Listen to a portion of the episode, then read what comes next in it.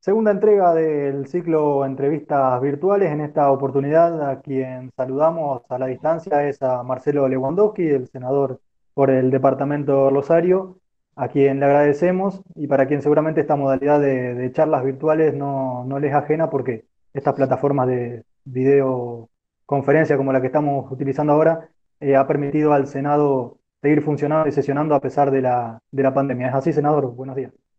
¿Qué tal? Buenos días, un placer. Eh, exactamente, esto nos ha permitido no solamente sesionar en el Senado, sino tener las reuniones de bloque eh, y varias de las charlas que tuvimos con distintas entidades que, que, nos piden, bueno, hemos recurrido a esta modalidad, salvo que sean una o dos personas, evitamos en las oficinas poder recibirlos que es lo que más nos gusta, y recorrer en los pueblos y las ciudades, pero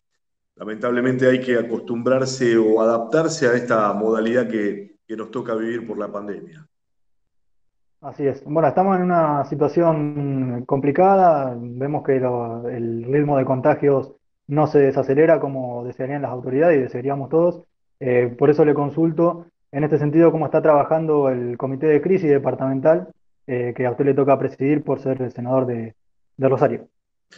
Bueno, es una, situación muy compleja la del departamento Rosario porque el límite de camas está llegando a, una, a un nivel de ocupación casi total, y tanto del sector público como del sector privado, eh, pero más allá de eso estamos al límite de los recursos humanos y esto es lo, lo más importante y lo que más preocupa porque eh, lo material se puede conseguir de pronto con alguna cama más o algún, este, algún respirador más, pero el tema es el recurso humano requiere de esa atención y, y hoy está llegando al límite. Entonces es, una, eh, es un momento realmente serio, es un, momento que, eh, que preocupa y nosotros estamos trabajando desde el primer momento con todos los presidentes comunales, con los intendentes. esto choca contra una realidad económica que también es muy dura. Eh, pero bueno, como siempre decimos, hay que tener un equilibrio y, un balance lógico, pero siempre teniendo en cuenta que es la salud. Eh, y acá hay otro componente también, que es eh, la disciplina social a la que tenemos que volver,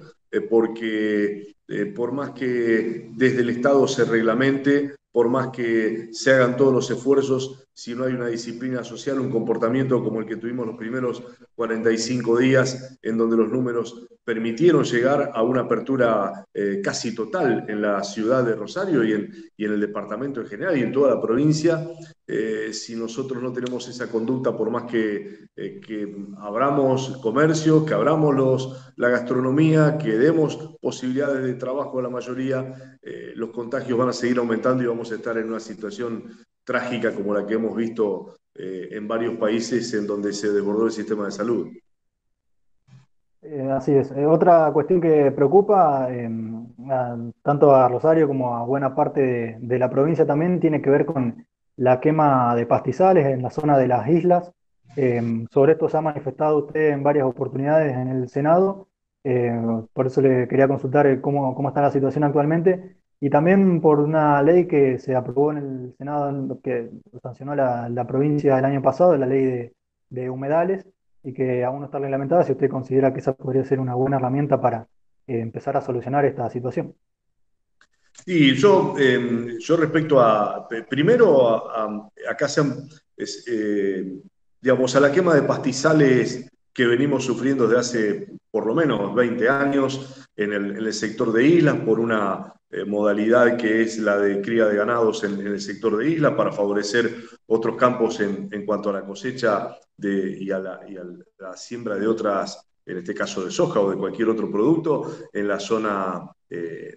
que, está en, toda la provincia. Eh, bueno, esas modalidades se han visto afectadas además por la, por la sequía y por la baja del río. Entonces, lo que antes podía ser un cortafuego, algún riacho o alguna laguna, en este momento no ha existido. Eh, yo creo que se ha profundizado, no solamente me parece que haya que eh, pensar en que se quemó el pasto para la ganadería, me parece que hay otras alternativas y la justicia debería investigar en todo esto. Aquí lo que se ha hecho es apagar el fuego y, actuar como bomberos con un gran despliegue que ha sido de nación eh, y de fuerzas provinciales, pero realmente nosotros uno, uno pretende reglamentar este tema de los humedales el delta del Paraná está, Argentina adhirió a la designación del delta de, de, humedal, el delta del Paraná, una, una, designación ya internacional a la que Argentina adhirió. Por lo tanto, si uno, mm, uno ya tiene en claro que estos son humedales, que hay que reglamentar el tema de, a qué vamos a destinar esas áreas, eh, pero fundamentalmente cualquier, cualquier cosa que hagamos y que, reglamentemos, hay que ver cómo le aplicamos el control a, ese, a esa situación. Cómo, eh, cómo, se lleva adelante en la práctica eh, ese tipo de, de, instancia. Porque yo si no puedo redactar una hermosa ley y queda nada más que en la enunciación y, para poner en un cuadrito. Pero si yo no sé cómo llevar a la práctica esa ley o no reglamento cómo llevar a la práctica, podemos decir que son los humedales más lindos del mundo, pero a seguir quemándolos. Entonces, me parece que estos focos de control que ha previsto Nación y que hay que ejecutarlos con personal, con, con elementos técnicos, con, eh, bueno, con, toda una infraestructura, eh, me parece que eso serviría a que a, reglamentar que se aplique lo que determinemos que se puedan hacer en esos humedales. Se puede haber áreas de sembrado, puede haber áreas para cría de ganado, puede, bueno, pero tocado por esos focos que ha eh, previsto Nación y que hay que llevarlos a la práctica. Entonces, aquí hay una, una situación que hay que encarar desde varios lugares. Yo escucho decir humedales, humedales, humedales, pero si no resolvemos cómo vamos a, controlar la aplicación de esa ley, eh, no, no, va a tener efecto y dentro de un tiempo estaremos viendo cómo se siguen quemando las islas, por más que hayamos puesto que esos son humedales, que insisto, son humedales declarados a nivel internacional y esa declaración argentina adhirió. por lo tanto, ya hay una ley de que estos deben ser humedales protegidos. Otra cuestión sobre la que se ha expresado en, la Cámara Alta y sobre la que presentó un proyecto tiene que ver con la creación de esta sociedad anónima, eh, Santa Fe Telecomunicaciones, APEM. Eh, ¿En qué consiste esa, normativa y qué beneficios podría llegar a traer? Eh, bueno, la SAPEM tiene, tiene por características, es una sociedad anónima con mayor eh, participación mayoritaria del Estado. En este caso yo planteo la creación de una SAPEM que con el 51% del capital, la provincia, eh, con comunas y municipios que pueden participar, con las cooperativas telefónicas y, que pueden participar con, bueno, yo hablo también de la participación de la parte sindical de los trabajadores trabajadores que puedan participar en esa SAPEM eh, y el capital privado, por supuesto, que, puedan estar todos presentes en, ese, en esa mesa para asegurar una conectividad a todos los sectores hasta el último rincón de la provincia en, lo que es, por ejemplo, escuelas rurales, en lo que es, en lo que son los barrios marginales en, la sociedad, que en, las, grandes ciudades en donde lamentablemente no llega a tener una, eh, bueno, una posibilidad eh, de, poder acceder. Hoy lo hemos visto en esta pandemia, como hay sectores que por no tener esa conectividad han quedado prácticamente marginados. Entonces, lo que yo propongo es una creación de una, sociedad anónima vinculada directamente a la telecomunicación para todo el aprovechamiento de las conexiones eh, de la red troncal, de, las distintas redes del paquete mayorista. No así de eh, acceso a la última milla, eh, que, los, en la, eh, digamos, en la jerga de quienes se dedican a esto, se entiende la última milla como el acceso directo a los domicilios. Lo que yo establezco es que la provincia garantice que en los barrios más alejados, que en los pueblos más alejados, que en las escuelas, que en los, en los sectores vinculados a la salud, en los, en los sectores vinculados a la, a la, seguridad, nosotros tengamos una conectividad de excelencia para poder eh, llegar a todos. Bueno, el Poder Ejecutivo ha señalado, eh, eh, ha tomado esto de la SAPEM, le ha dado una vuelta y ha pensado que ya tenemos una SAPEM, que es el de que es la de ERFE, que se dedica a las energías renovables y incorporar las telecomunicaciones a ese paquete de esa SAPEM que ya existe. Bueno, esa es una variante, estamos estudiando todo en la Cámara eh, de Senadores para, para ver cómo lo llevamos adelante, eh, pero eh, un, poco es, el, independientemente de por dónde se brinde, lo importante es que la provincia está pensando que no puede haber un ciudadano santafesino que no pueda tener un acceso este, rápido y seguro a Internet para poder tener una buena conectividad.